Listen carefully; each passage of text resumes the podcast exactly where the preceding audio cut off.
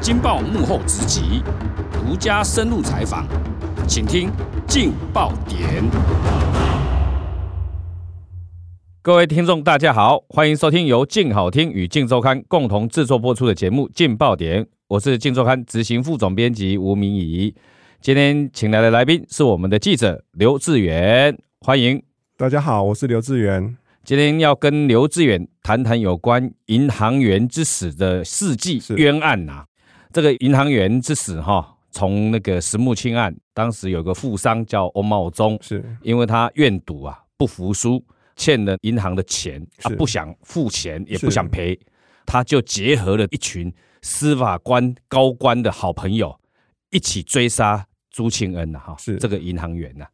那最后他冤死，但是哈、现在终于有一点点的起死回生，整个案件呐、本来是冤案，有可能重启了哈、平冤之路了。是那我们请火车哦，刘志远跟我们稍微讲一下是这个最大的转折。是这个银行员朱庆恩哦，他在一九九七年哈，这个二十几年前发生的事了哈，他就是像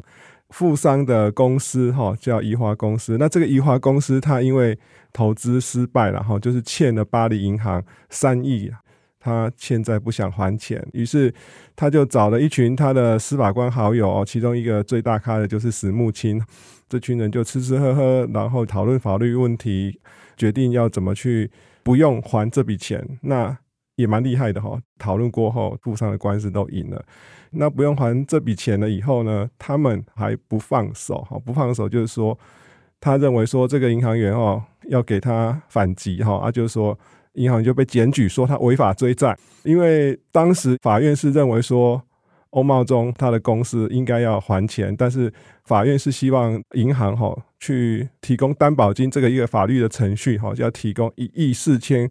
万元的一个担保金。那于是巴黎银行就指派这个朱庆恩经理去做这个追债的程序。那、嗯这个银行员他就接受了银行的指示跟法院的裁定，然后也在律师的建议下，他去用自发自售的方式去发了十四张的定存单去做担保哦，跟法院担保。嗯嗯也就因为这个动作，害他家破人亡。哦，那听说所谓的自发的这个定存单，是在他们银行界本来是稀松平常啦，是本来稀松平常的事情，他去做了，是但却被抓到这个把柄，是，等于被他追杀的一个最大理由就是从这一个定存单开始啊、对对对，那为什么这个定存单一开始他本来是无罪的嘛？哈，是一审是无罪，是后来为什么突然间转折到二审之后，朱清恩就被改判有罪？一审判他无罪，其实这个是一个很正常的一个银行的内部作业程序啦，也没有造成银行损失，也没有造成法院的损失，没有造成任何人损失。，对，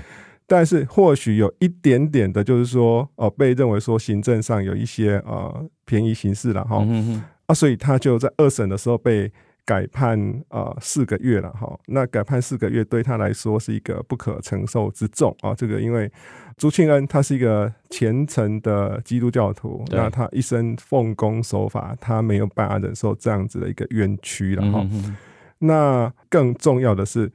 有罪其实刑期很轻啊，四个月可以一颗罚金了、啊哈。但是最重要的是，一旦有罪了以后，嗯富商就可以启动对他的民事求偿。哦，哦，是所以这个才是真的关键啊呐。哈是就说因为这个四个月哈，就认定朱清恩这个银行员是，好这个经理啊，他本身有犯错，对变成欧茂忠可以对他民事求偿，对而且那个求偿的金额非常高，对变成压垮他了。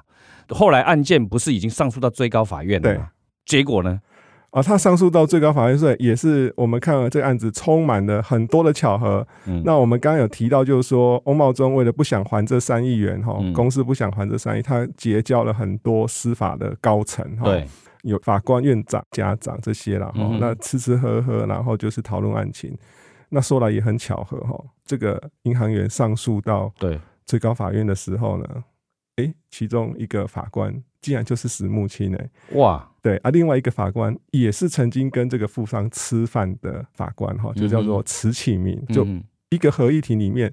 五个法官就有两个两个跟是这个富商有关系，是而且听说石木清不止跟他吃饭，是而且还买他的股票。是，我们曾经觉得他非常厉害，在司法界投资哈。石木清跟欧茂忠买了股嗯票，用十一元跟十二元左右的钱去买一股十一、十二元了哈。对，可是，在放了一段时间以后哈，到六百 多元，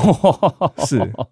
这个是股神呐、啊、哈。这个比任何投资都还赚啊！是哎呀那而且哦，他买了一个吉利的数字一百张，哇，那一百张就一百多万。呃跟大家报告哈，他最后卖掉的时候嗯赚了五千多万，是这是不是暴利啊？哦是非常厉害，那已经上诉到最高法院了。是朱庆恩就是在这个时间点过世了，他过世，是是大家都觉得他是含冤而死啊。是哈那朱庆恩过世之后，最高法院就对他等于是公诉不受公诉理。不受理，那因为之前我们踢爆了整个石木清、欧茂忠整个司法丑闻之后啊，是所有救济管道全部都被驳回嘛。哈。哦对对最近就是因为检察总长提起了非常上诉，对，等于最大的转折就在这里。那可以跟我们讲一下，当时驳回这些救济的管道，它是基于什么理由？这一次哈、非常上诉成功，又基于什么理由？是《镜周刊》在二零一九年把这个案子踢爆了以后，整个司法丑闻跟这个银行员之死哈这个冤屈的事件被外界知道，那高检署也当然也帮他申请再审，认为全案是一个冤案了哈嗯，哼那要帮他平反，可是。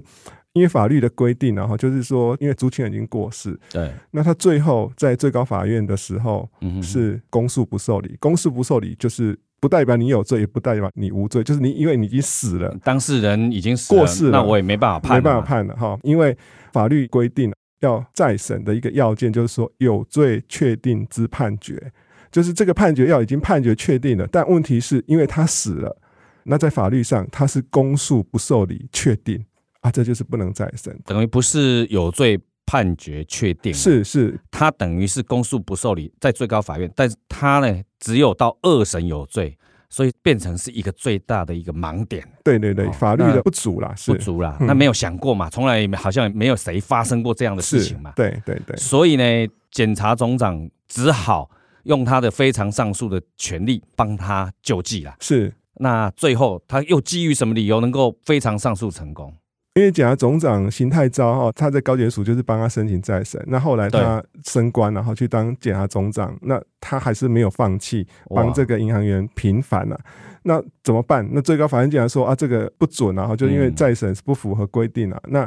检察总长啊就想到是说，那我们就怎么样在现行的法律让它符合再审的规定。嗯于，是他在去年底的时候嗯，帮这个银行员朱庆恩申请非常上诉。那申请非常上诉一个目的啊，当然就是帮他洗刷冤屈了哈。嗯那经过了，我是觉得很漫长了哈。到今年的九月二十号，最高法院终于认为说，哎，当年这个案子的确是有一些的问题啊，这个也是法院的系统在这十几二十年当中第一次啊、哦、认定这个案子是有问题的啊，所以最高法院呢就把这个案子哈、哦、就让它非常上诉成功，那非常上诉成功还没有表示说这个银行员是无罪哈、哦，就他只是让。这个案子回到二审，当年这个朱庆恩被判有罪确定的状况，这等于是说嗯，现在朱庆恩的家人，包括他的太太、哈，他的妈妈、他的两个女儿，还有检察官，现在可以帮他申请再审，我们现在哈、救济管道就是分两种啦，一个是申请再审，是一个申请非这常样上上诉。诉，是那现在再审的部分呢、因为法院体系第一次的时候啊驳回了嘛，是哦因为检察总长邢太昭他好锲而不舍，是，帮他提起的非常上诉，对对成功了。对而且这个非常上诉成功之后哦，有一个非常关键的，以后如果再审的话，是要，对被告是要有利的判决。对对。哦那这个会起了什么样的一个作用？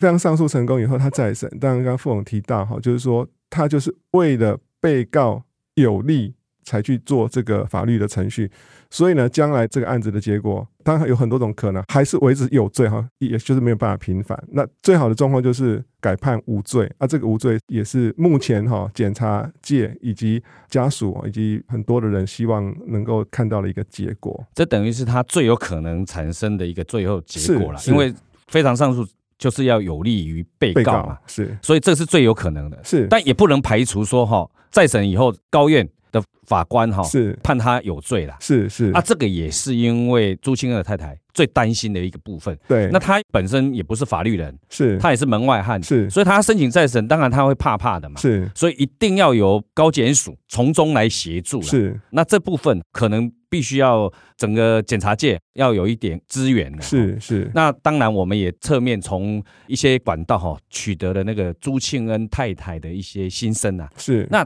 她最大的感慨，对于这个非常上诉终于成功，她是不是有一些话要说啊？呃，因为朱庆安过世哈、是二零零三年哈、嗯也就离现在二十年的啦。整个家里面啊、他是唯一的男生啊，嗯嗯男主人这样子骤逝哈，对他们一个很大的冲击。所以从这个案子发生了以后，小孩子还被这个富商求偿五亿，但后来五亿是判不用还，嗯，可是他们从此觉得对司法不信任，对社会不信任，所以对即便是我们把这个案子踢爆，那他不太愿意表示意见，还是会怕了，还是会哦怕，还是充满不信任。可当他看到在二十年后这个非常上诉成功了，他是透过他的朋友哦告诉我们说，他终于看到了一线的曙光。嗯哼那他觉得这么多年非常上路成功，但是他们的心里还是忐忑啊。为什么嗯忐忑？就刚刚副总提到，他只是可以再审，那再审有很多种可能啊，就是说嗯他可能是。有罪确定，然后当然最好的就是无罪。那他到现在没有办法百分之百嗯去确认说到底能不能帮他在天上的先生去争取到这个无罪的判决。但是因为他已经看到曙光，所以他愿意亲自站上法庭去嗯帮他的先生争取无罪的判决。但刚副总也提到，就是嗯说哼这因为这案子发生太久了，那对加上说他也不是法律人，有很多的资料其实都已经销毁或者是很难去取得，所以他也是透过他朋友跟我们表示哦，说希望高检署可不可以提供他们一些协助了啊？这个高检署，我我们的了解他是啊愿意去协助了。那嗯我们听到包括冤狱平反协会，还有民间司改会，他们都很乐意去提供这样的帮助，只要朱清恩的太太提出需求的话，嗯因为这毕竟是一个世纪的冤案，然后嗯过了二十年，在平凡的路上看到一丝的曙光，那相关的一些人权，然后就是司法单位都很愿意去帮助他们，是这个真的是蛮难得的哈，是走了快二十年了，是终于见到曙光，对，也看到了整个司法体系的官方终于愿意为了这个错误启动了这个平冤之路了。是其实朱清恩的太太啊，是在朱清恩过世之后啊，承受了非常大的压力，是而且她的小女儿当时才出生没多久，是成长过程其实受到很多委屈嘛。哦，是，那火车可以谈一下整个过程的委屈，她的心声是什么？有时候看的是蛮伤心的嗯哈、就是说，因为呃，朱庆二零零三年过世的时候，他两个女儿了哈，一个嗯是一岁，一个是对四岁啊，一岁的刚学会叫爸爸啊，就没有爸爸，然后没有爸爸以后。还要被这个富商求偿五亿，是，我觉得这个是一个磨难啊，也是一个嗯折磨然后、那那时候朱庆恩的太太并没有被击倒，虽然她曾经表示，她先生跟她分离的时候，朱太太觉得她自己已经死了一次了哈。嗯那后来因为诉讼的关系，她被这个富商提高要求偿五亿元的时候，这个诉讼策略这复杂的法律问题，她必须要抛弃继承。她觉得对是说，继承是一个除了财产的传承哦，也是一个情感的连结啦。那她为了保护她的小孩，必须抛弃继承。那她觉得她又在死了一次哈、对啊，这个好听像她又抛弃了自己的老对公一对，样。啊，这个哦听起来我们是觉得心酸了、哈、嗯那她其实一个很伟大的妈妈，她嗯那时候呃先生过世了，她才三十几岁，等一下要独立抚养哈，对，这独立哦小嘛孩她还有婆婆了哈、嗯哦那小孩子有老有小，那她刚刚提到就是她小女儿，哦就是因为年纪小，然后就没有爸爸，啊可嗯能在学校有些时候会被同学笑哈，被欺负了。那她曾经跟我们说了。她要守护住她跟她先生朱庆安创立的这个家庭啊，对所以她没有在找对象，嗯那小女儿在学校的时候，可能被同学欺负，那她当然她必须要学校了哈。嗯哼那她工作又很忙，因为她要维持这个家计，所以对她常常在学校、公司这样子两头跑。嗯然后，那她曾经哈，据她自己说，一个月被开十张哈交通罚单是哇，很平常的事。对，等于是他必须要自己又要去承担哦哈，，是是，那又要对于现实的生活也对要哈完全的要自己去面对了对哈，所以这个整个过程啊是让人哈鼻酸呐。是哈讲白一点啊，我们回过头来就哦觉得说这个富商翁茂忠啊，是当年你愿赌不服输，官司全部都赢了，是怎么有办法还可以这么残忍的去追杀这个是已经过世的这些哈、他的他的太太还有他的妻女哈、是那这个真的是是非常的夸张、啊是，这个冤屈啊之大哈、对。那一旦启动以后哈、对到底要花多少的时间？平原之路目前竹签人的太太哈，她可以帮先生申请再审，那检察官也可以申请，申请是向高等法院申请。嗯，那申请了以后准的话，那就进入再审啊；不准的话就没得再审，没得再审，当然他们还可以去向最高法院抗告。嗯哼那这个程序就会变得很冗长。那如果很顺利的，就是他们不管是朱清恩的家人，或者是检察官去申请再审，那准予再审了以后，准再审又会有两种状况，一个是维持原本的有罪哈嗯哼，那大家最想看到就是无罪。嗯哼哼那无罪的话，当然哦，这个时候当然检察官可以上诉，但因为我们刚刚提到说这个案子是为了被告利益啊，通常哈、哦、检察官就都不会上诉。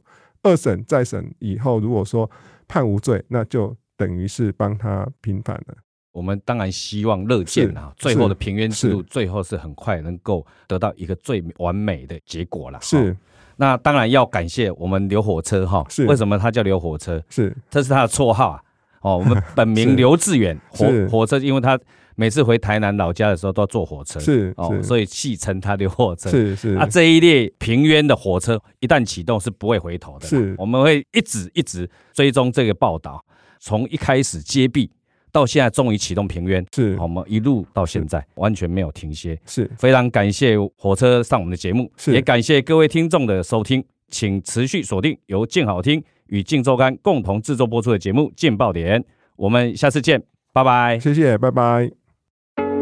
想听爱听，就在静好听。